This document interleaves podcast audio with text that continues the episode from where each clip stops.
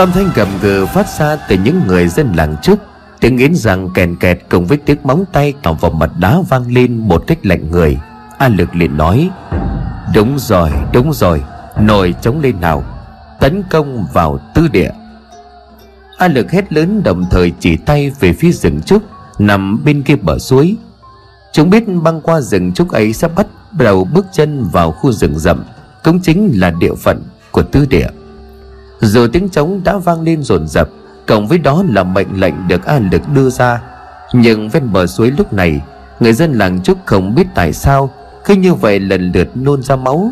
Chỉ kịp hứa lên một tiếng Rồi toàn thân đổ gục xuống đất, Nằm im bất động.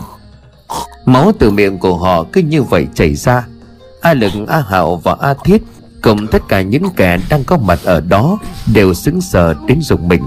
A lực liền hỏi A hạo Chuyện gì xảy ra thế này? Bỏ bọn chúng chết rồi sao? Chỉ một loáng sau dân làng trúc không còn ai có thể gượng dậy được nữa. Bước xuống bên dưới, A lực mở to mắt nhìn từng người một. Miệng của ai cũng thổ huyết như trúng độc.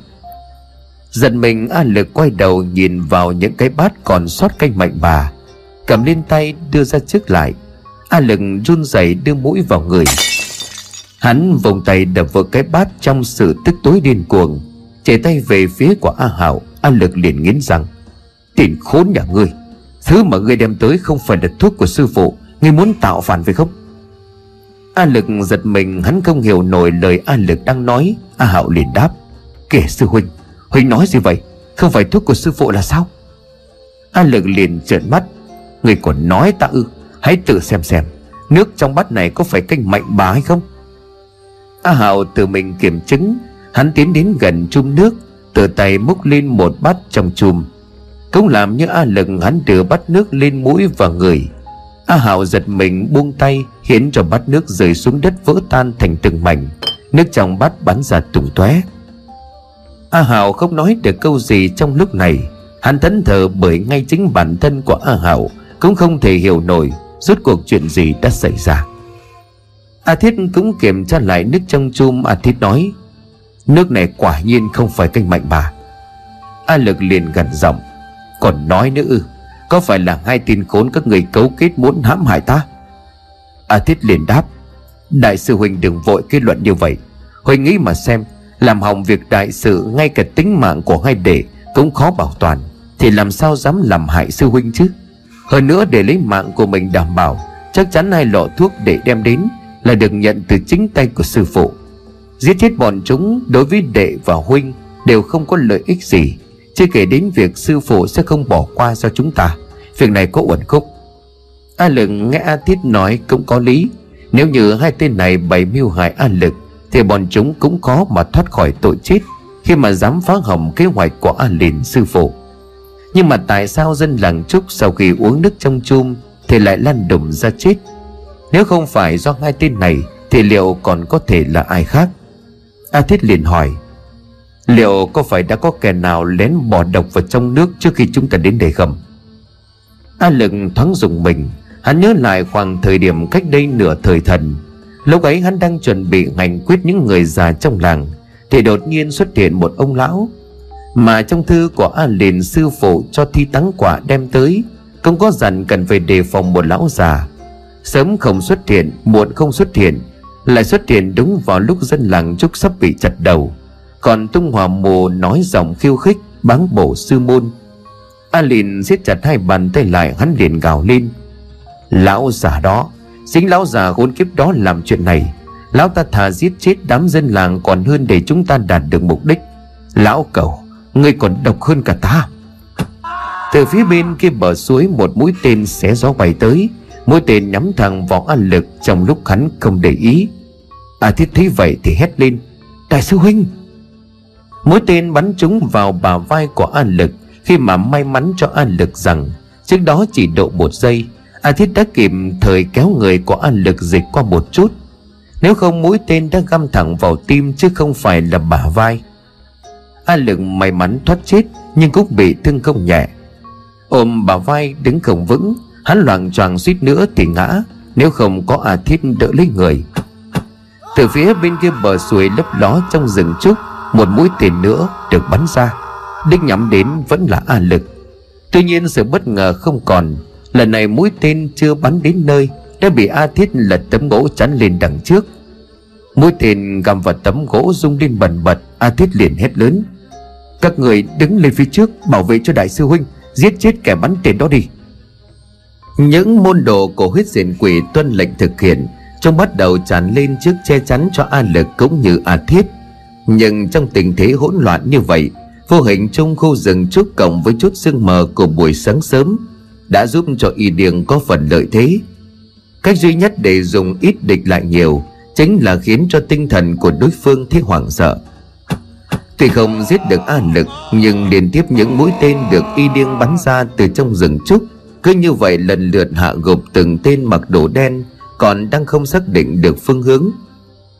Chúng chỉ nhìn thấy thấp thoáng một bóng người ẩn hiện phía bên kia con suối, Dừng trước cùng với sương mù làm cho những người cầu huyết diện quỷ Không biết phải đuổi theo đường nào.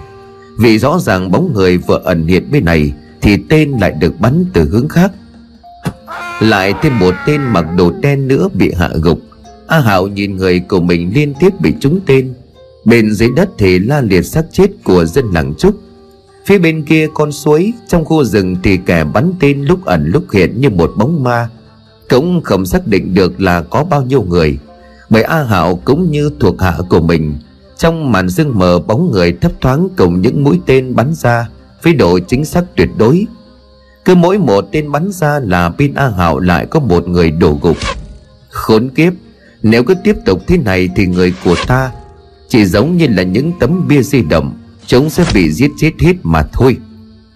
Nghĩ vậy, A Hạo liền hét lớn, Dừng lại, rút lui. Mau rút lui, Rời khỏi ngôi làng này ngay lập tức. Mọi thứ trong phút chốc đã thay đổi một cách chóng mặt.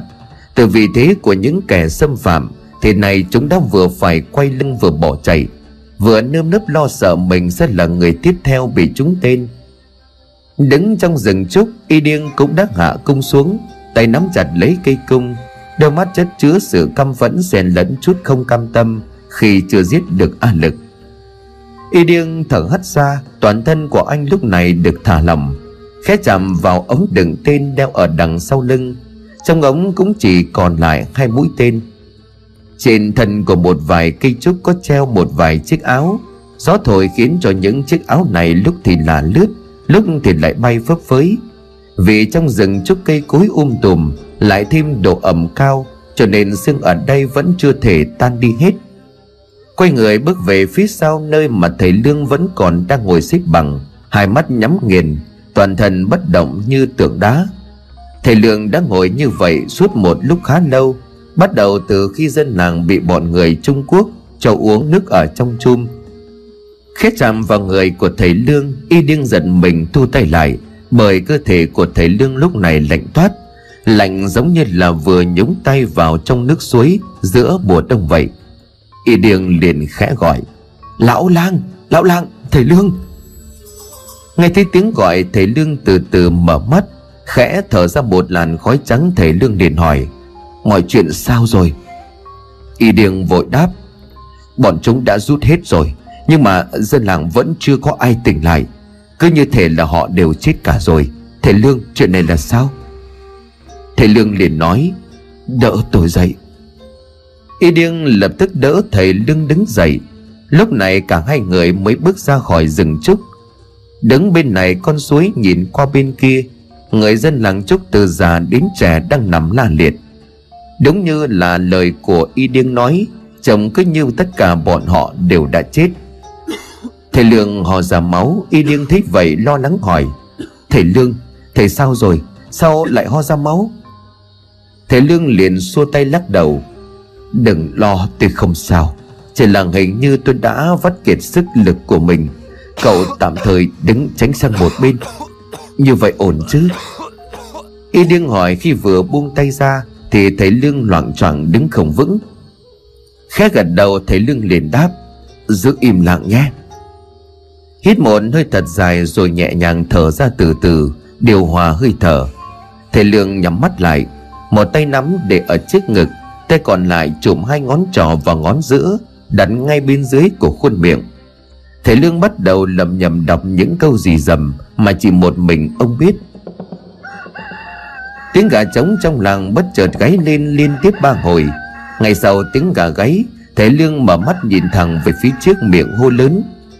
Trời sáng rồi, dậy đi thôi, hỡi dân làng trúc.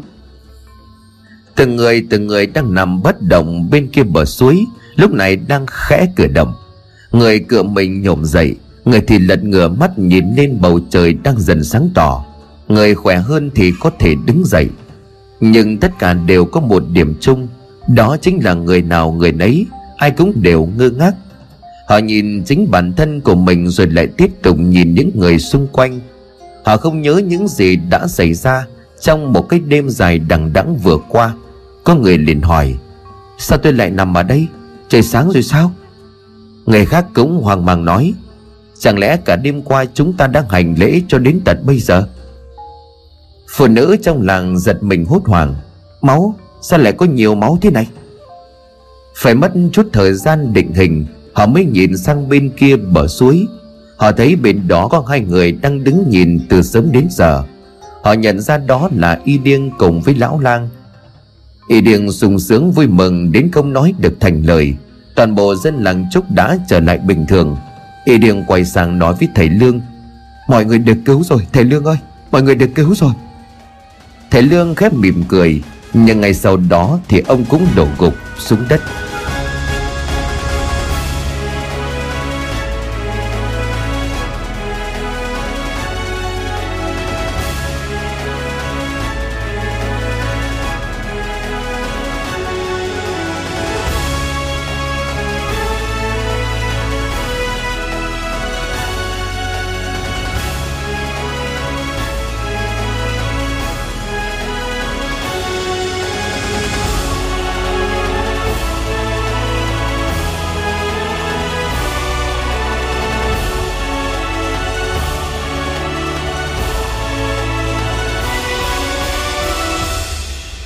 Tại vị trí của đá hồ xám thuộc tứ địa. Sau khi đi đến đây, thì mo trầm cùng trường làng và ly an a khan đang kiểm tra lại vết nứt. Xuất hiện là tảng đá màu xám, có hình dáng của con hồ đang nằm phủ phục. Ngay khi vừa nhìn vào chỗ nứt, Li An A Khan thoáng giật mình khi mà chỉ sau có hai ngày, Vết nứt ở đá hồ xám đã lan rộng hơn Chảy dài hơn so với lần trước Li An nhìn thấy. Khương mặt hốt hoảng đầy lo lắng, Li An A Khan hỏi Mo trầm. Vết nứt thực sự đã lớn hơn Thầy Mo quả nhiên dự liệu như thần. Giờ phải làm sao đây? Cầu xin thầy Mo ra tay cứu giúp. Mo trầm làm mặt đăm chiêu, Lát sau thầy Mo liền đáp. Li An đừng lo, Chính là vì tôi đã tin liệu được chuyện này, Cho nên tất nhiên tôi phải có cách giải quyết. Do vậy tôi mới đem đến đây tứ hợp hành. Chỉ cần đem theo những pháp bảo kỳ thiên này chôn dưới đất, Nơi bốn vị trí địa linh, Mọi thứ sẽ trở lại bình thường như là trước đây. Cũng may đây cũng chỉ là vết nứt, Nếu như đá hồ xám mà bị đổ vỡ mới là điều đáng lo ngại. Trường làng liền hỏi, Nếu mà mọi chuyện cấp bách như vậy, Tại sao đêm qua thầy Mo lại không giúp chúng tôi Khắc phục ngay Mà lại phải đợi cho đến ngày hôm nay? Mo trầm khẽ cau mày Nhưng ngay lập tức trả lời Ban đêm là lúc âm khí chứng khí và tà khí vượng nhất, Là thời điểm mà ma quỷ hoành hành. Nếu như cố gượng ép thì sẽ càng khiến cho sự việc thêm tồi tệ mà thôi.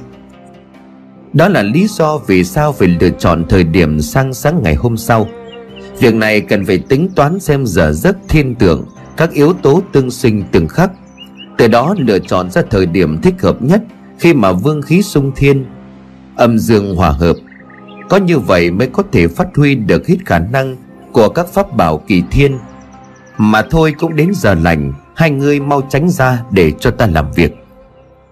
Nghe vậy, cả Li An A Khan cũng như là trường làng liền vội vàng lùi lại, không dám làm phiền đến thầy Mo nữa. Thầy Mo mở túi đem theo mấy cái hộp đá màu xám. Bản thân của thầy Mo cũng không biết Bên trong chiếc hộp này chứa đựng những gì. Chính mo trầm cũng run rẩy khi đưa tay mở hộp. Để mở được tứ hợp hành, Cần phải dùng một chiếc chìa khóa bằng vàng. Được cách đó một khoảng, trường làng cùng Li An A Khan Hồi hộp chờ đợi xem Suốt cuộc thì thầy Mo sẽ làm gì. Sau khi cha chìa khóa vào rồi khẽ mở nhẹ, Chiếc hộp đá màu xám đã có thể mở ra. Nuốt nước bọt mo trầm nín thở chờ đợi. Khác với tưởng tượng của thầy mo Là bên trong sẽ đụng bùa ếm hay là thư phù, Hoặc đại loại là một vật dụng gì đó Dùng để chấn phá địa linh huyết mạch. Nhưng không, Bên trong chiếc hộp đá chỉ có một hạt gì đó màu đen Nằm trên lớp vải nhung đỏ mềm mại. Hạt cây này to bằng đầu ngón tay út, Có màu đen bóng. Nhìn thì mo trầm không biết đó là hạt của cây nào. Nhớ lại khẩu quyết mà A liền dặn dò. Sau khi chào cho mo trầm thứ hợp hành Hạt chôn đá thả Đinh đóng nóng thiêu. Hạt chôn có nghĩa là ta phải đem chôn cái hạt này xuống đất Ở ngay vết nứt của đá hồ xám này sao? Mo trầm liền lẩm bẩm trong miệng. Nghĩ là làm thực hiện theo khẩu quyết của A Lìn Mo trầm dùng tay bới ngay đất ở dưới chân tảng đá hồ xám. Đúng vị trí vết nứt ban đầu xuất hiện Đào xong chiếc hố nhỏ, Mo chậm tảng hạt màu đen kia xuống rồi lấp đất lại. Trường làng nhìn Li An A Khan ra chiều không hiểu việc thầy Mo đang làm, Liệu có hiệu quả hay không? Li An A Khan cũng như vậy, Ai cũng nghĩ Mo chậm sau khi đến đây Sẽ thi triển bùa phép hộ phòng hoán vũ, Kêu gọi thần linh giống như những gì mà ông ta đã làm ở nghi lễ cầu an. Nhưng vừa rồi việc mà thầy Mo làm chỉ là chôn cái hạt xuống đất. Ngay vị trí của đá hồ xám. Nhận thấy ánh mắt của trường làng cũng như là Li An Đang nhìn mình đầy nghi hoặc, Cũng không biết là cái hạt kia Sau khi chôn xuống đất có tác dụng gì, Bởi điều này A Lìn cũng chẳng có nói cho Mo Trầm được biết. Thầy Mo run rẩy toàn thân nổi ra gà lạnh gáy Bút dần sống lưng Khi mà tưởng tượng ra đến cảnh của Li An A Khan Sẽ một dao đâm chết thầy Mo nếu phát hiện ra tất cả chỉ là liều phình. Mo chạm nuốt nước bọt mồ hôi mồ kê bắt đầu tú ra. Trong khoảng thời gian ngắn ngủi trôi qua, Cứ như là một cuộc hành trình về mặt tinh thần Mà vẫn chưa có bất cứ một hiện tượng Hay là điều gì xảy ra. Li ang A Khan định nói gì đó. Thề Mo Sợ hãi quá như một phản xạ tự nhiên, Mo chậm đứng bật dậy, Mắt nhắm nghiền, Hai tay đưa lên trời miệng như vậy hồ lớn. Damaluna Damaluna Damaluna. Vừa hô thì mo chậm vừa giơ tay lên lại hạ xuống đất, Mắt không dám mở. Lúc này thầy Mo chỉ còn biết hô thần chú Để không bị hỏi bất cứ điều gì. Từ trường làng cũng như là Li An A Khan. Damaluna Damaluna Damaluna. Thầy Mo Chuyện này là sao? Giọng của Li An A Khan hỏi thầy Mo trong lúc thầy Mo vẫn còn đang say mê câu thần chú Mo chậm cảm nhận được một bàn tay cho như hộ pháp Cực thô cực giáp của Li An A Khan Vừa khét đặt lên vai của mình. Sợ đến nhũn cả người bởi trong đầu của Mo trầm nghĩ Chắc mạng của mình đến đây đã tận. Tất cả đã bị bại lộ khi mà chẳng có gì xảy ra. Mo trầm ấp úng hai tay chấp vào nhau Quay đầu lại thầy Mo liền cầu xin Đừng, đừng mà, đừng giết. Nhưng khi mở đôi mắt ra nhìn Thế trường làng cũng đang hà hốc mồm ngạc nhiên, Cứ nhìn chăm chăm về phía đá hồ xám Li Ang A Khan liền nói, Như thế này là sao, thưa thể Mo? Chuyện kỳ lạ này là sao à Chuyện kỳ lạ mà Mo chậm không biết Li Ang A Khan đang nói đến là điều gì?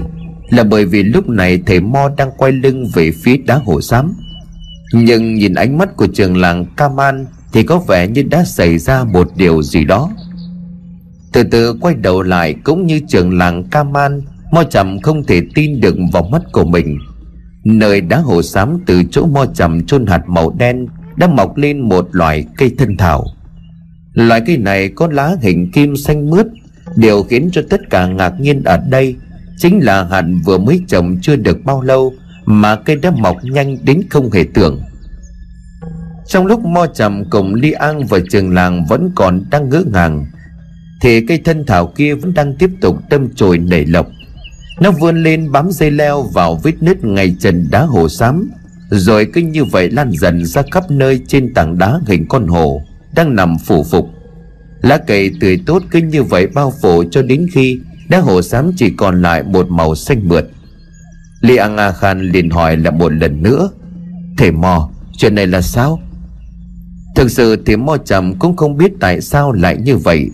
Nhưng mà cái miệng hoạt ngôn cùng khả năng ăn nói trời phú, Cho nên không có để mo trầm đưa ra lời giải thích. Lê An đừng lo, Đây là chuyện tốt chuyện tốt. Hạt giống mà tôi gieo xuống đất là kỳ thiên dị bảo, Có tác dụng khôi phục lại địa mạch. Sau khi phát triển dây leo của cây sẽ bám vào đá hồ xám Và tỏa ra linh khí hàn gắn lại vết nứt. Thật không ngờ sau khi gieo hạt chỉ trong chốc lát, Cây đã bao phủ được toàn bộ tảng đá. Chứng tỏ linh khí ở đây vẫn còn rất vượng. Đá hồ xám sẽ khôi phục lại nguyên trạng trong thời gian ngắn mà thôi. Trường làng nhìn Li An A Khan gật đầu cũng thấy hợp lý. Tiến lại gần hơn tảng đá, Trường làng Kaman liền thốt lên. Không chỉ có lá đâu, Li An A Khan ngài nhìn xem. Cây này còn đang mọc ra những búp nhỏ, Hình như là hoa thì phải. Li An A Khan nhìn rồi cũng nói. Chỉ chốc lát mà cây đã mọc rồi phát triển nhanh, Lá tươi tốt, Lại còn chuẩn bị ra hoa. Quả đúng như là lời của thầy Mo đã nói. Thầy Mo, Chúng ta đi tiếp chứ. Sau đây thầy Mo muốn đến nơi nào? Mo trầm liền ấp úng trả lời. Đưa tôi đến gốc xưa cổ.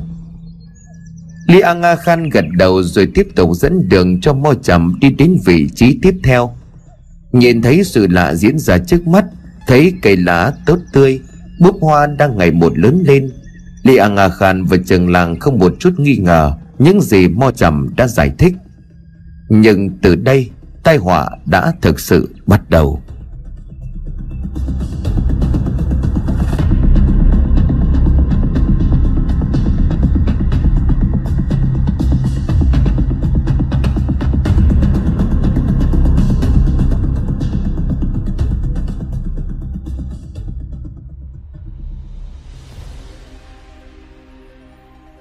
Làng Trúc lúc này đã trôi qua một canh giờ nữa.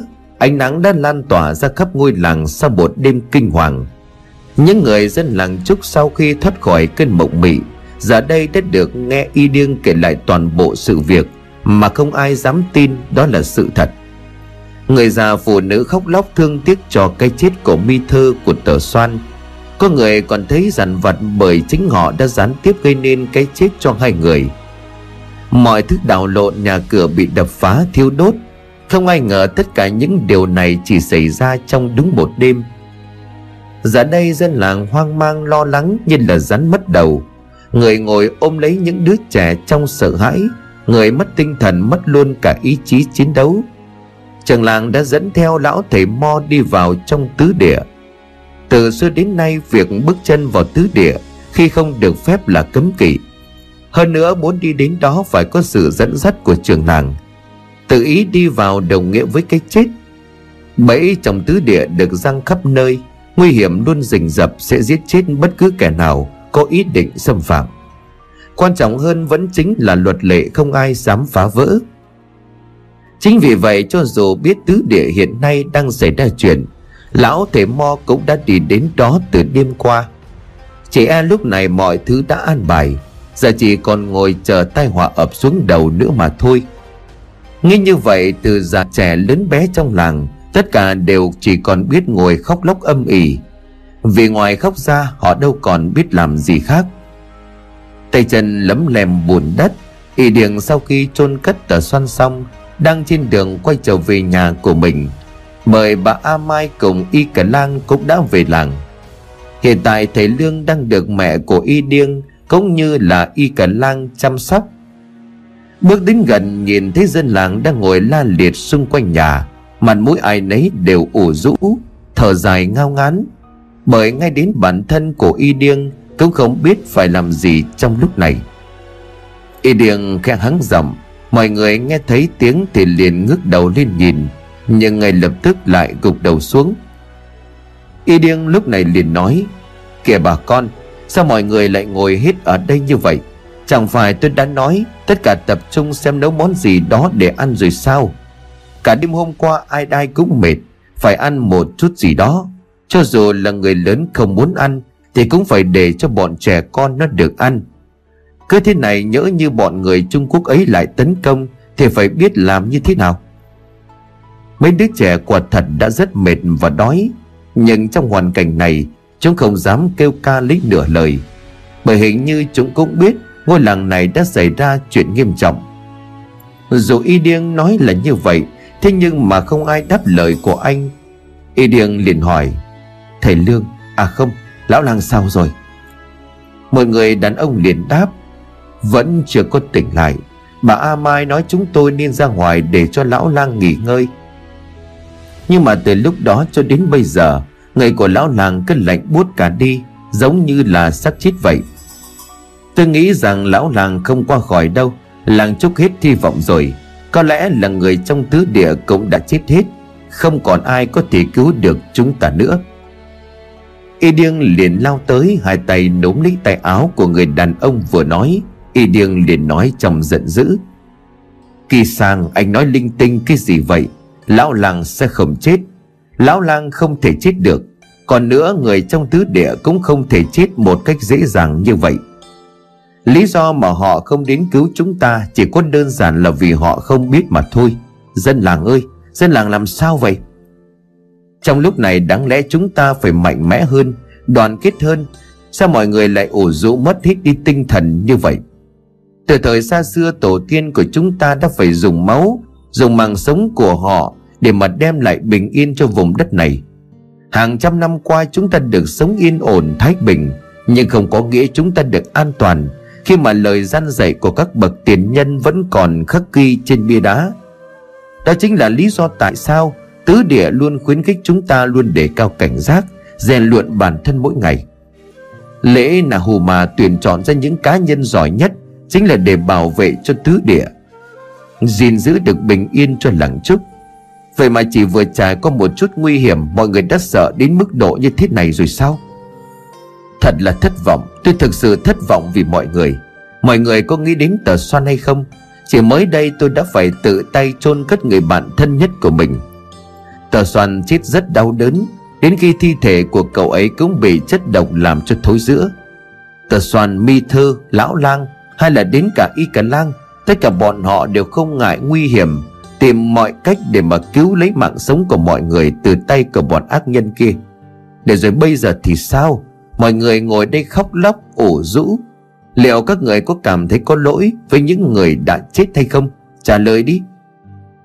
Trong lúc mà dân làng còn đang cúi mặt Không biết trả lời ra làm sao, Thì cánh cửa nhà y điêng chợt mở ra. Có lẽ nghe thấy giọng nói của con trai, Cho nên bà A Mai liền mở cửa ra gọi. Chỉ có điều nét mặt của bà A Mai là vô cùng thất thần. Cộng với đó là một giọng nói đầy hốt hoảng. Y điêng, y điêng, không ổn rồi. Y điêng liền hỏi mẹ. Mẹ, có chuyện gì vậy mẹ? Bà A Mai liền đáp. Lão, lão làng sắp chết rồi. Hơi thở của ông ấy yếu lắm. Chỉ e là không được bao lâu nữa. Nghe thấy vậy thì y điêng chạy sổng vào bên trong nhà Thầy Lương vẫn đang nằm đó trên chiếc giường trúc Hai bên thành giường là y điêng cùng với lại khỉ bố. Nhìn thấy Lương, y điêng thoáng giật mình. Nước da của thầy Lương đã nhợt nhạt đi trông thấy. Đôi mắt nhắm nghiền toàn thân bất động. Khẽ cúi xuống nắm lấy bàn tay gầy gò của thầy. Y điêng sững người Khi mà cơ thể của thầy Lương đã lạnh toát. Cái lạnh này không giống với cái lạnh của mùa đông. Cái lạnh của làn nước suối. Nó rất khó để diễn tả. Lạnh nhưng mà khi chạm vào cơ thể của thầy Lương, Y điêng còn thấy có một chút dính dính, Mặc dù tay rất khô. Y điêng liền hỏi, Sao cơ thể của ông ấy lại lạnh như thế này? Lão lang, là không thể chết được. Đừng chết, tôi xin lão hãy tỉnh lại đi. Y cả lang ngồi bên cạnh cậu nhóc cúi đầu trả lời câu hỏi của Y điêng.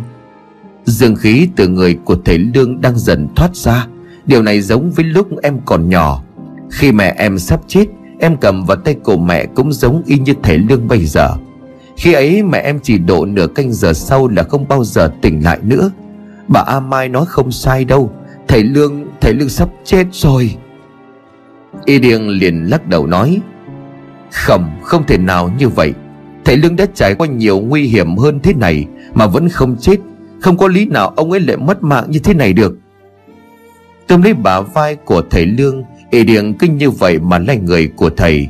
Vừa lay Y Điêng vừa gọi Thầy Lương, lão lang Dù có là ai thì ông cũng phải tỉnh dậy Mở mắt ra nhìn tôi đi Y Điêng đây. Chẳng phải ông đã nói giúp chúng tôi cứu lấy lặng trúc Cứu lấy tứ địa hay sao? Chuyện còn chưa làm xong sao ông có thể chết được chứ? Tôi không cho ông chết Không cho ông chết. Vừa nói trong tuyệt vọng nước mắt của y điêng vừa rơi xuống lã chã không chỉ có y điêng mà tất cả mọi người đang có mặt lúc đó Cũng đều đang khóc. Tiếng khóc cứ như vậy vang vọng trong không trung, Ngay cả đến những đứa trẻ hàng ngày đều chờ đợi lão lang đi vào làng thăm bệnh Để mà chạy theo vui đùa cũng khóc. Chúng khóc òa lên một cách đầy thảm thương. Trong nhà của bà A Mai thì mọi thứ bây giờ đất nặng chịu đèn nén chỉ còn lại một màu tăng thương.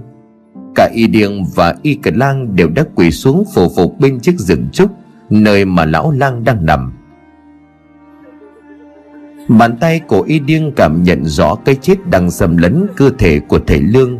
Khi mà đôi bàn tay của thầy đã nguội lạnh, Chẳng còn dương khí thoát ra nữa, Thay vào đó là cảm nhận như đang nắm lấy một vật vô trì, vô giác. Tiếng khóc than của mọi người cùng lúc đó Là tiếng tiếc nuối Lòng biết ơn lời tiễn biệt cuối cùng của dân làng Dành cho lão làng đáng kính. Không chỉ có con người Mà ngay đến một loài động vật như khỉ bố Cũng không giấu nổi sự thương cảm. Nó liền ngẩng mặt lên trời, Vừa kêu lên những tiếng dài Và vừa rơi nước mắt.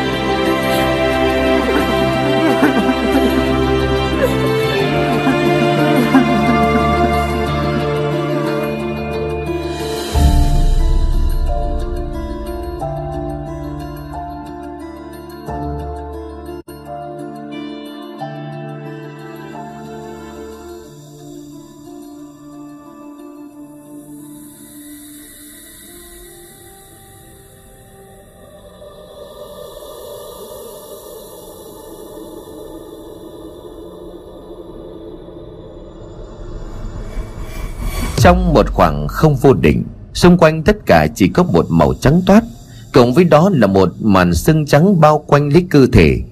Thể lương nhẹ đưa tay khá chạm vào màn sương ấy, Nhưng chạm đến đâu sương tan đến đó. Nhìn xung quanh nơi này không có ai ngoài thể lương cả. Ta đã chết rồi sao? Có lẽ đây là phần hồn của ta khi đã rời khỏi thân xác. Ta đang ở đâu thế này? Cảm giác thật là nhẹ nhõm còn đang mải nhìn ngắm làn sương mờ ảo Thì bỗng thầy Lương nghe thấy Có một giọng nói văng vẳng bên tai của mình Đúng là một phần hồn phách của ngươi đã lìa khỏi xác, Nhưng ngươi vẫn chưa chết đầu A Lương Giáo giác nhìn xung quanh nhưng vẫn không thấy ai cả Bốn bề chỉ toàn là sương khói trắng toát mà thôi Thầy Lương liền hỏi, Ai vậy? Là ai đang nói vậy? Ông ở đâu? Giọng nói kia đáp lại lời của thầy Lương. Đến cả ta mà ngươi còn không nhận ra sao Tên đồ đệ ngu ngốc, Ta đang ở ngay trước mặt của ngươi đây. Có lẽ người đã quá chìm vào trong những yên bình Trong suốt thời gian qua, Mà quên đi bản thân của mình là ai. Đã bao lâu rồi chúng ta không gặp nhau? Thật chẳng thể ngờ được ta lại gặp ngươi ở trong hoàn cảnh này. Nhắm mắt lại và cảm nhận xem, Ngươi có nhìn thấy ta không? Chẳng hiểu sao nghe những lời từ người này phát ra Thầy Lương vô cùng quen thuộc. Khẩm, Phải nói là quá đỗi gần gũi mới đúng. Cứ như vậy thầy Lương làm theo sự chỉ dạy của giọng nói kia. Thầy nhắm mắt lại từ từ cảm nhận được mọi thứ xung quanh. Và rồi trong tâm trí của thầy Lương lúc này Đã bắt đầu xuất hiện hình ảnh của một ông lão quắc thước Một nước da hồng hào tô điểm cho bộ râu dài trắng. Mái tóc muốn được búi cao rồi cột lại bằng vải đen. Người này mặc bộ cổ phục màu xanh lam, Toát lên một vẻ thanh thoát, Nhưng khí chất cao ngút ngàn. Mà mắt ra thầy Lương không giấu nổi sự ngạc nhiên Bởi người đang đứng trước mặt của ông lúc này, Cứ như là một vị tiên nhân đắc đạo. Thầy Lương thổn thức hỏi, Ngài là bậc thần tiên có phải không? Chẳng lẽ chết đi sẽ được gặp tiên dẫn đường đi sang cõi niết bàn? Người đứng trước mặt thầy Lương cười lớn nói Ta không phải tiên Và nhà ngươi cũng chưa chết. Quả nhiên tên đồ đệ nhà ngươi không nhớ ra ta là ai. Được rồi, Vậy thì để ta giúp cho người nhớ, cúi đầu xuống nào. Vẫn như trước đó mọi lời nói thốt ra từ miệng của vị tiên nhân này, Khiến cho thầy Lương nghe theo không một chút phản kháng. Ông ta nói thầy Lương cúi đầu thì lập tức thầy Lương hạ mình, cúi đầu xuống thấp. Đứng trước thầy Lương, người này khẽ đưa tay lên rồi gõ nhẹ vào chắn của thầy Lương ba cái. Ba cái gõ tuy nhẹ, Nhưng thầy Lương cảm nhận được như có một luồng khí lạnh Đang xâm nhập vào đầu của ông. Rồi cứ như vậy lan tỏa khắp các huyệt đạo, Xuống ấn đường, Chạy thẳng lên bách hội. Sàng ngang hai bên thái dương, Toàn thân của thầy Lương lúc này cứng đơ không thể cử động nổi. Chỉ duy nhất đôi mắt là hấp háy vẫn còn đang mở ra và nhắm lại. Trong trong mắt của thầy Lương những hình ảnh bắt đầu xuất hiện. Thầy Lương như là đang chìm trong một luồng ánh sáng ngũ sắc. Luồng ánh sáng này đang hút thầy Lương đến một khoảng không vô định. Không gian thay đổi, cảnh vật cũng thay đổi đến mức chóng mặt. Và rồi mọi thứ dừng lại. Trước mắt của thầy Lương hiện lên một khung cảnh làng quê Thanh Bình. Trong ngôi nhà nhỏ đơn sơ. Trước khoảng sân là một người đàn ông đang bồi hồi Đứng ngồi không yên. Bỗng từ trong nhà vọng ra tiếng khóc của trẻ sơ sinh. Là con trai, con trai đó. Chúc mừng ngươi A Lục Chúc mừng Tiểu Thanh. Bà đỡ này mắt tay quá phải không?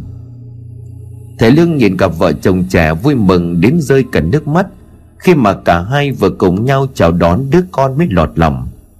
Bất giác thầy lương thấy lòng của mình sao xuyến gia đình nhỏ kia tại sao lại thân quen với ông như vậy? Buồn miệng thầy lương liền khẽ gọi cha mẹ. Những luồng sáng ngũ sắc ấy lại xuất hiện, cuốn thể lương tiếp tục trôi đi cho đến một khung cảnh khác. Vẫn là ngôi nhà nhỏ đơn sơ ấy, nhưng mà lần này thì không thấy cặp vợ chồng kia đâu. Chỉ có một cậu bé chừng 5 tuổi đang ngồi trên bậc thềm, Tay cầm cành lá khô vẽ những hình con gà, Còn vịt xuống nền nhà. Vẻ mặt thi thoảng lại hướng ra bên ngoài cổng Như đang chờ đợi bố mẹ về. Bầu trời của buổi chiều tà cô quạnh, Những áng mây cuối cùng che lấp đi, Những tia nắng còn vương lại, Khiến chúng biến thành những vầng mây đỏ ao giống như là màu máu. Có một ông lão khép mở cổng đi vào. Cậu bé nhổm dậy nhìn nhưng mà nét mặt buồn thiêu khi đó Không phải bố mẹ của mình. Ông lão thì chống gậy, đôi mắt rưng rưng. Ông lão trộm lấy cậu bé rồi cứ như vậy khóc. Chú bé liền hỏi, Trường làng ơi Sao cha mẹ của cháu vẫn chưa về? Nhìn mặt của thằng bé, Ông lão nói trong sự đau đớn cùng cực. Cha mẹ cháu đều đã chết rồi. Họ bị cướp giết chết giữa đường, Xác vừa được đưa về đến làng. Buông thõng hai tay, cành cây khô dùng để vẽ rơi nhẹ xuống đất. Cậu bé thất thần đứng như trời trồng, không dám tin những gì mình vừa nghe là sự thật. Nước mắt của thầy lương chẳng hiểu sao cũng như thế chảy xuống hai hàng mọi thứ lại trôi đi. Ngôi nhà nhỏ đơn sơ kia đã biến mất. Thay vào đó là hình ảnh của một cây cầu rất đông người qua lại. Ngồi nép trên cầu chính là cậu bé khi nãy. Quần áo rách dưới người ngợm bẩn thỉu. Cậu bé đang chìa tay ra xin Những người đi ngang qua mặt của mình. Làm ơn bố thí cho tôi. Tôi đói quá, Ông bà ơi, cháu đói quá. Chẳng ai cho cậu bé thứ gì Thậm chí còn có người sợ bàn tay dơ bẩn của cậu Sẽ làm cho bộ quần áo của họ dính bùn.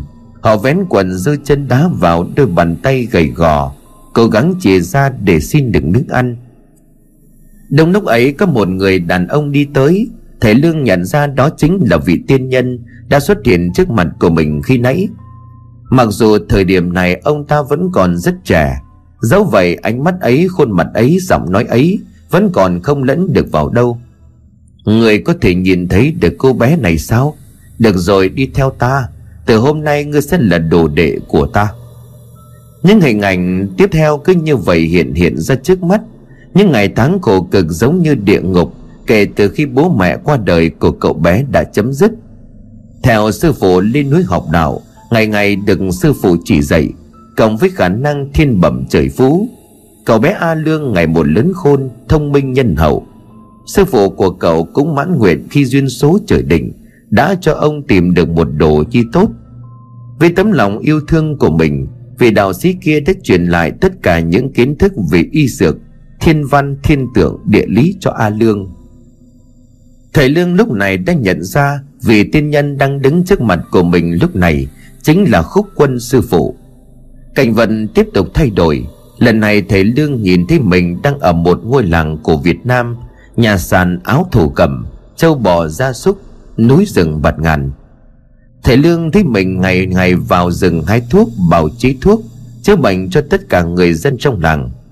Lúc này thầy đã đem lòng yêu mến một cô gái trong bản Hai người yêu nhau say đắm, Họ trở thành vợ thành chồng. Rồi cô gái kia mang thai. Ngày tháng trôi qua, cuối cùng cũng hạ sinh ra một bé gái.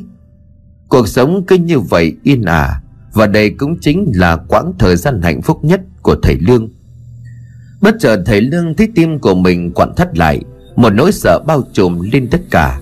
Thầy Lương muốn thoát ra, Thầy không muốn nhìn mình rời khỏi ký ức tươi đẹp này. Nhưng không, Lần này chẳng còn luồng ánh sáng ngũ sắc nào cả, Bốn bề xung quanh trở nên tối đèn như hũ nút. Bóng tối bùa vây lấy thầy Lương, Từ trong màn đêm đen vô tận ấy một tiếng cười ghê sợ đã vang lên. Ăn đi Ăn đi nào, Nó ngon lắm đó. Ăn đi Ăn tim của con gái ngươi đi.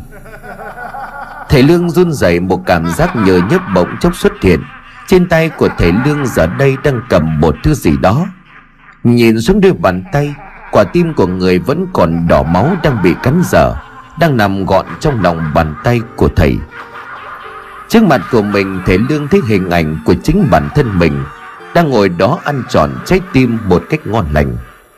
Bóng tối bị xua tan Theo vào đó là một màu đỏ của máu tươi.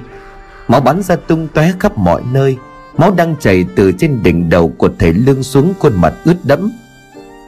Bên dưới chân của thầy Lương lúc này là xác của vợ mình, của con mình. Họ đã chết Nhưng đôi mắt vẫn nhìn chừng chừng về phía của thầy Lương. Quá đau thương, quá sợ hãi thế Lương liền hét lên trong tuyệt vọng. Không, không, phạm tôi, con tôi. Tôi đã nhớ ra, tôi đã nhớ ra tất cả rồi. Sư phụ, xin người hãy dừng lại đi.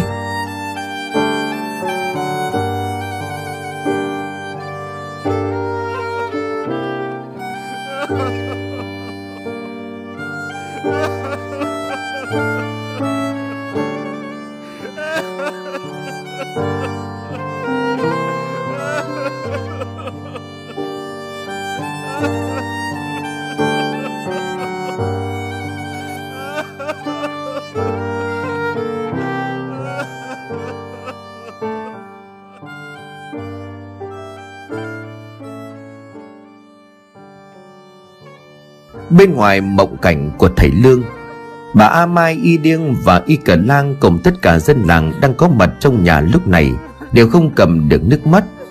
Cũng chẳng có ai nỡ rời đi Khi mà họ biết người của họ vẫn gọi với cái tên là Lão Lang, Chỉ còn chút ít giây nữa thôi Là sẽ lìa ra khỏi cõi trần. Đột nhiên thầy Lương nấc lên một tiếng dài, Miệng há hốc cứng đơ, Đôi mắt vẫn còn nhắm nghiền. Ngồi bên giường y điên cảm nhận được toàn thân của thầy Lương vừa khẽ gầm lên. Tay duỗi thẳng những ngón chân co quắp lại. Chỉ một giây như vậy sau đó thầy Lương lịm người đi Toàn thân của ông buông thóng Y điên liền hét lớn Không, không, lão không thể chết được. Lão làng, lão làng đã đi rồi. Bà Mai nói trong tiếng nứt nghẹn ngào thông báo cho dân làng. Tất cả mọi người lúc này òa lên khóc thành tiếng cho đến tận giây phút cuối cùng, họ vẫn luôn hy vọng vào một điều kỳ diệu mong manh, Rằng lão làng sẽ sống. Nhưng mà điều đó cuối cùng không xảy ra. Cô nước kia chính là báo hiệu cuối cùng Khi một sự sống sắp ra đi. Và bây giờ thì họ chỉ còn biết khóc. Khóc mỗi lúc càng to hơn mà thôi.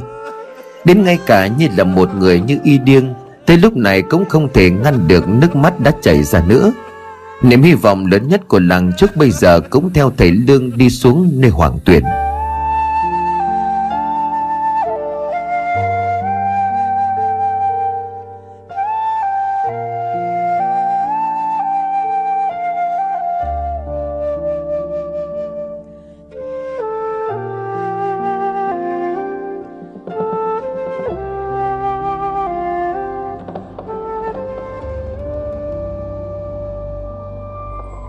ở một nơi xa xăm vô định, nơi linh hồn của thầy lương vẫn đang phải chịu đựng những ký ức đau thương đến cùng cực.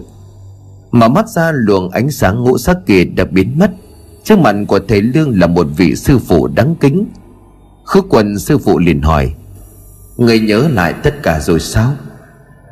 Thầy lương quỳ xuống dưới chân của sư phụ. Ông liền dập đầu mà đáp, con đã nhớ ra tất cả.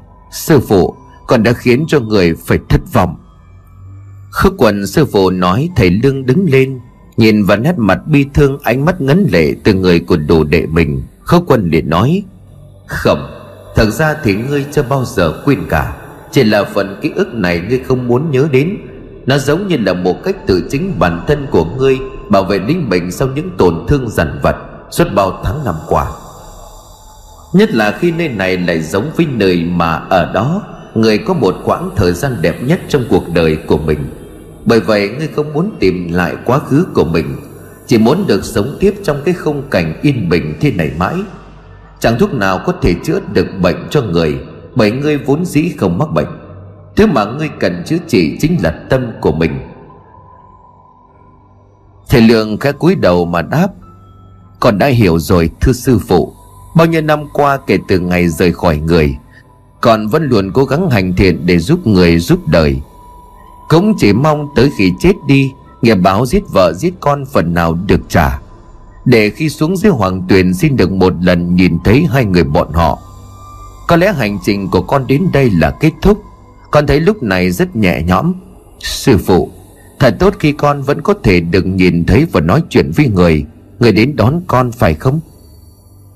Khước quân sư phụ lắc đầu, ông nói, Nếu người cứ tiếp tục cứu người Nhưng mà trong suy nghĩ của ngươi làm chỉ vì mục đích trả nghiệp, làm vì ngươi thấy hối hận, vì đã ra tay hạ sát vợ con của mình, thì cho dù ngươi có đi tiếp còn đi mãi, có giúp bao nhiêu người đi nữa, thì kết quả vẫn chỉ có như vậy. Bởi người chẳng giúp ai cả, mà chính là ngươi đang tự giúp bản thân của mình mà thôi. Bởi nếu giết người xong lại cứu người là có thể trả nghiệp, thì người địa ngục đâu có chia theo tầng. Ba năm qua có thể nói ngươi đã cứu hàng trăm mạng người Há chẳng phải không những nghiệp báo đã chẳng hết, Mà phúc đức còn chạm đến cả trời xanh hay sao? Nhưng mà tại sao đến tận bây giờ, Người vẫn không thể ngủ ngon, Vẫn luôn nhìn thấy ác mộng, Vẫn luôn đau khổ dằn vặt? Tại sao ngươi lại coi thường mạng sống của mình? Luôn sẵn sàng chết để huyễn hoặc rằng Mình đã trả nghiệp xong Thì mình có thể chết? Trả lời cho ta nghe xem. Lời nói của khúc quân sư phụ như đánh động tâm can của thầy Lương không hề sai dù chỉ là một chữ. Đúng như vậy, Thầy Lương vẫn luôn nói mình đang đi trên con đường trả nghiệp.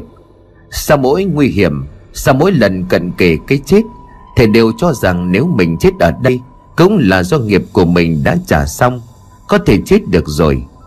Cứu người hay là chính thầy Lương đang tự cứu rỗi chính bản thân của mình. Vì người hay là vì mình, Bản thân của thầy Lương giờ đây Cũng không trả lời được câu hỏi đó. Thầy Lương nói, Con đã sai rồi. Khúc quân sư phụ khẽ đặt bàn tay lên đầu của thầy Lương, Ông lắc đầu. Khẩm, Ngươi không sai.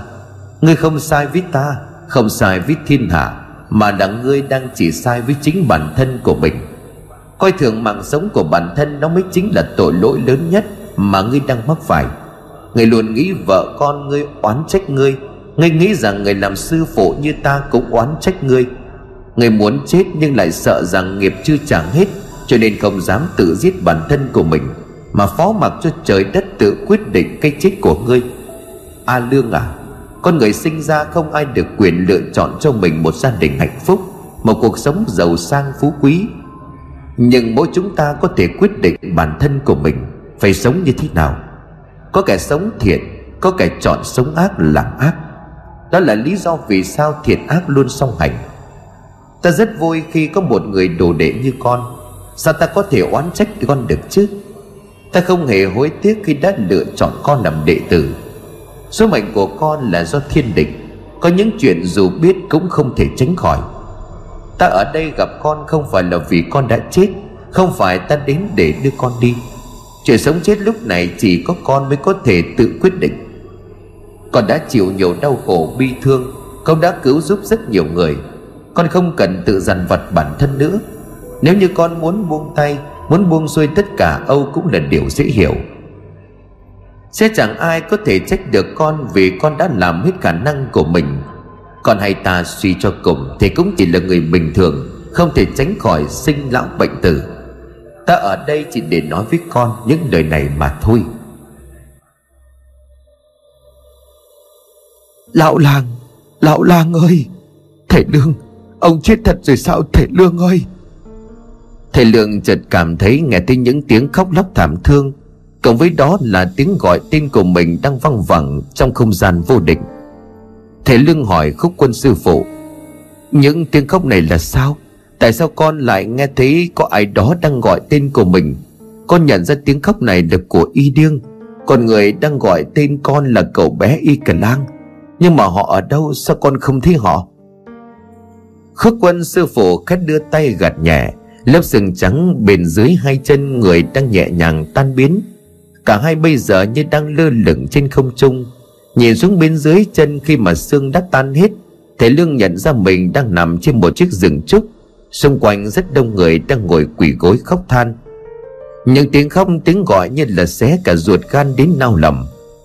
Dân làng trúc, Còn kia chẳng phải là con sao? Đúng là có cả y điêng và y cờ lang, Còn có cả khỉ bố nữa Vậy tất cả mọi người vẫn an toàn. Khước quân sư phụ im lặng, không nói gì. Thầy Lượng khép mỉm cười, có vẻ như ông rất vui. Khi mà trước khi ra đi vẫn còn được nhìn lại, Những người đã gắn bó thân thiết, Kêu mang mình trong khoảng thời gian nửa năm qua. Dù sao thì làng trúc cũng đã cho thầy Lương được sống những ngày thanh bình, Yên ả. Âu đó cũng là một món quà cuối cùng ông trời ban tặng cho thầy Lương. Nghĩ đến đây thầy Lương cũng thấy mãn nguyện. Nhưng không, Bất chợt thầy Lương nghe thấy những âm thanh gào rú đầy gây sợ. Tiếng gì đó gai người giống như ai đó đang cầm một vật sắc nhọn cào vào đá. Một mùi tanh nồng phảng phất trong không trung mỗi lúc một rõ hơn Cộng với đó là mùi tử khí nồng nặc Khiến cho thầy Lương phải cau mày. Không biết thầy Lương đã nhìn thấy thứ gì, Đang nghe thấy thứ gì Và đang ngửi thấy thứ gì. Nhưng mà đột nhiên thầy Lương nhìn sư phụ mà nói, con đang ngộ ra những điều mà người nói. Sư phụ, con hiểu rồi. Người xuất hiện ở đây không phải đưa con đi, Mà là người muốn đưa linh hồn con trở về với thân xác. Con muốn được sống. Con nghe được tiếng trái tim của mình nói vậy. Dứt lời thể lương quỳ gối xuống dập đầu trước sư phụ khúc quân ba lần. Hình ảnh của khúc quân sư phụ hóa thành những đốm sáng màu vàng bay lơ lửng, Rồi nhập hết toàn bộ vào thầy lương, Lúc này đang dập đầu. Trước khi tàn biến, sư phụ khúc quân mỉm cười, Giọng nói của ông vang lên trong khoảng không đầy vô định. Nhân sinh thiên định duyên sư đồ, Có kiếp sau hy vọng ta và con sẽ tiếp tục mối lương duyên này. A Lương Hãy cứ tiếp tục đi trên con đường mà con đã chọn.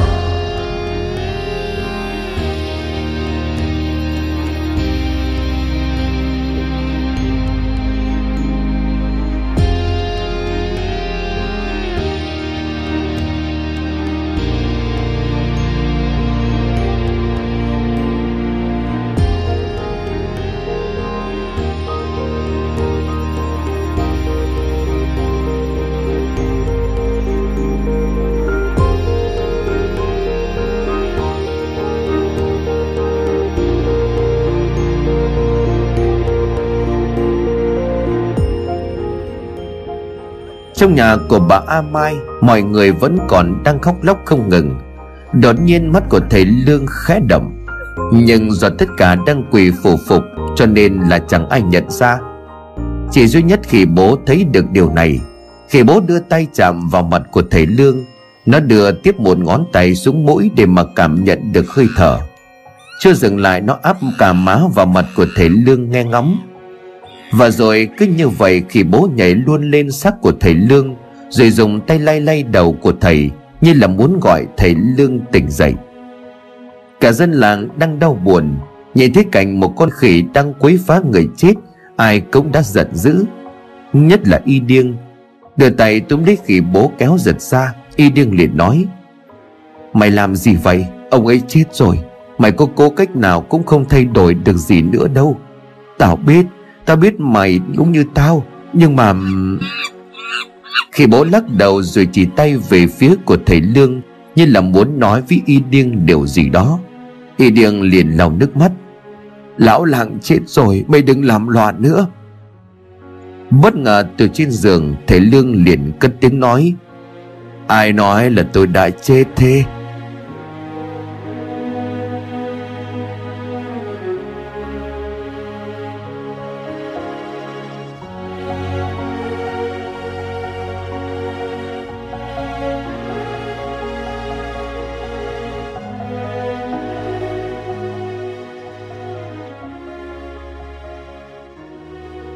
Y điêng giật mình mà không chỉ riêng y điêng, Tất cả những ai có mặt ở trong nhà lúc bấy giờ đều tỏ ra sợ hãi.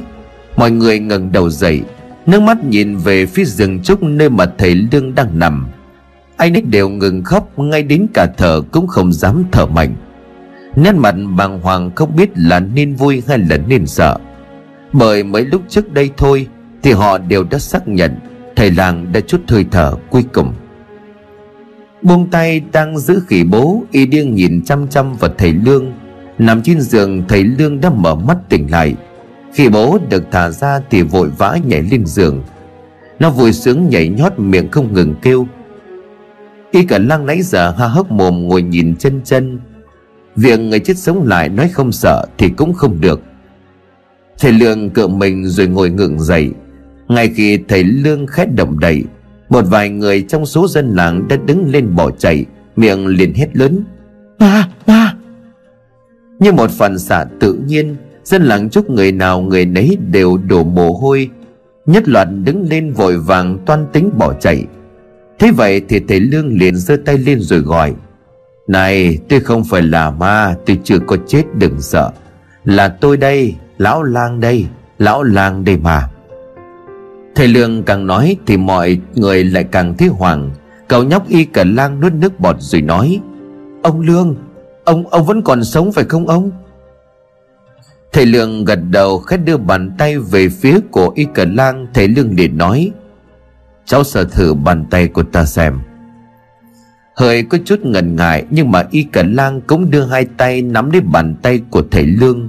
Ban đầu hơi run rẩy, Nhưng khi chạm vào tay của thầy Lương ngay lập tức y cả lang cảm nhận được hơi ấm từ tay của thầy lương đang chuyển sang bàn tay của mình. Y điêng cùng tất cả dân làng đều nín thở chờ đợi, miệng run lên hé nở một nụ cười. Nước mắt khẽ lăn xuống hai gò má trong sự sung sướng. Y cả lang liền quay lại nói với mọi người, tay tay rất ấm, tay của ông rất ấm. Ông lương, đúng là ông còn sống thật. Khi bố liền vui mừng nhảy nhót. Y Điền nghe thấy như vậy thì cũng liền ngồi xuống, Rồi nắm lấy bàn tay còn lại của thầy Lương.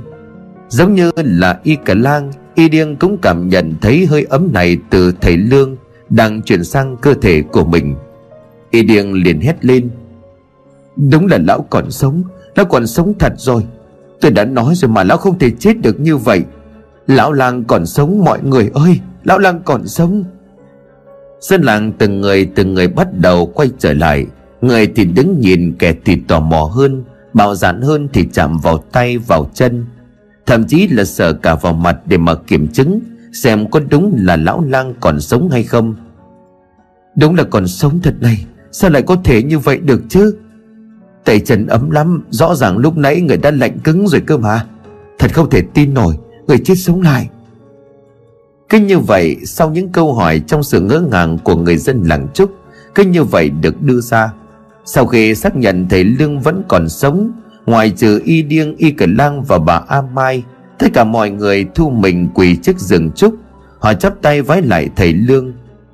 Chỉ có thần tiên mới chết đi rồi sống lại. Cầu xin thần tiên cứu giúp dưới lân lặng chúng con. Cầu xin thần tiên Cầu xin thần tiên. Có chút bất ngờ với hành động của mọi người Nhưng mà thầy Lương hiểu lý do tại sao họ lại làm như vậy những con người khốn khổ này từ xưa cho đến nay Luôn có đức tin lớn lao vào các vị thần linh bảo hộ. Chỉ trong vòng vài ngày đã xảy ra có quá nhiều chuyện. Có những người đã chết một cách đầy đau đớn. Giờ đây họ cần một điều gì đó để bám víu, Để tiếp tục tin tưởng Cũng là để tiếp tục sống. Khẽ ngồi dậy, thầy Lương liền nói, Mọi người đứng dậy hết đi, Không cần phải quỳ lại tôi như vậy. Tôi không phải là thần tiên gì cả. Tôi chỉ là một người bốc mộ biết chút ít về y thuật mà thôi. Chẳng may mà khi đi qua đây tôi vô tình gặp phải biến cố. Cũng nhờ có dân làng bao bọc Mà tôi được sống cho đến tận bây giờ. Làng trước cúng nhà của tôi, Dân làng cũng giống như là người thân của tôi vậy. Tuy nhiên không phải thần tiên, Nhưng mà tôi hứa sẽ giúp mọi người vượt qua được tai họa lần này. Y cả lăng mừng rỡ, Ông Thầy Lượng khẽ đưa tay ngăn Y cả lăng lại, Ông nói tiếp. Bây giờ tạm thời tất cả mọi người hãy ra ngoài. Y điên Y cả lăng ở lại. Tôi có chuyện muốn nói với hai người. Suốt thời gian qua, thầy Lương với tên gọi Lão Lang đã bốc thuốc chữa bệnh cho rất nhiều người dân làng Trúc Chỉ trong vòng nửa năm, dân làng rất yêu mến và tin tưởng vào Lão Lang. Này được tận mắt chứng kiến chuyện Lão Lang chết đi rồi sống lại. Họ lại càng tin tưởng Lão Lang là người có một khả năng đặc biệt. Cho dù vừa rồi lão có nói Lão chẳng phải là thần tiên gì cả. Lời của Lão Lang nói ra lúc này ai ai trong làng cũng nghe theo tuyệt đối. Bà A Mai cùng mọi người đi hết ra bên ngoài Trong nhà chỉ còn Y Điêng, Y Cần Lang và Khỉ Bố. Y Điêng vẫn chưa hết vui mừng Anh liền hỏi Thầy Lương Lúc nãy tôi tưởng rằng thầy đã chết rồi chứ? Thầy đúng là luôn khiến cho người khác phải bất ngờ. Từ khi thầy ngã xuống bên bờ suối tôi rất lo lắng. Thầy Lương mỉm cười. Thật ra thì tôi đã chết thật rồi. Giải thích với mọi người có lẽ tốn nhiều thời gian. Lúc ở bờ suối do phải ép mình sử dụng khả năng kiểm soát thần trí của tất cả mọi người, Khiến cho dân làng đi vào giấc ngủ Sau khi uống thuốc giải cho nên tôi đã hoàn toàn kiệt sức. May mắn sao trong rủi có cái may, Trong họa có phúc. Trong lúc cần kề cái chết thì tôi nhớ được hết tất cả quá khứ trước đây của mình. Cũng phải nhờ tiếng khóc, tiếng gọi tên của mọi người Mà tôi mới quay trở lại được? Đúng như lời của Y Cần Lang nói, Tôi tên là Lương, Người đời còn gọi tôi với một cái tên là thầy tàu. Tôi chính xác là một người Trung Quốc, Nhưng đã lưu lạc trên mảnh đất Việt Nam này Để mà hành nghề bốc mộ. Là người Trung Quốc nhưng mà tôi sống trên đất Việt Nam đã ngót nghét 40 năm. Điều này lý giải cho việc vì sao tôi có thể nói được tiếng Việt một cách thành thạo đến như vậy. Vừa rồi tôi kêu mọi người ra ngoài Là bởi vì tôi không muốn họ có suy nghĩ gì bất an. Dù sao đi nữa thì những tên Trung Quốc xấu xa kia Cũng vừa mới khiến cho họ lâm vào hoàn cảnh nguy hiểm.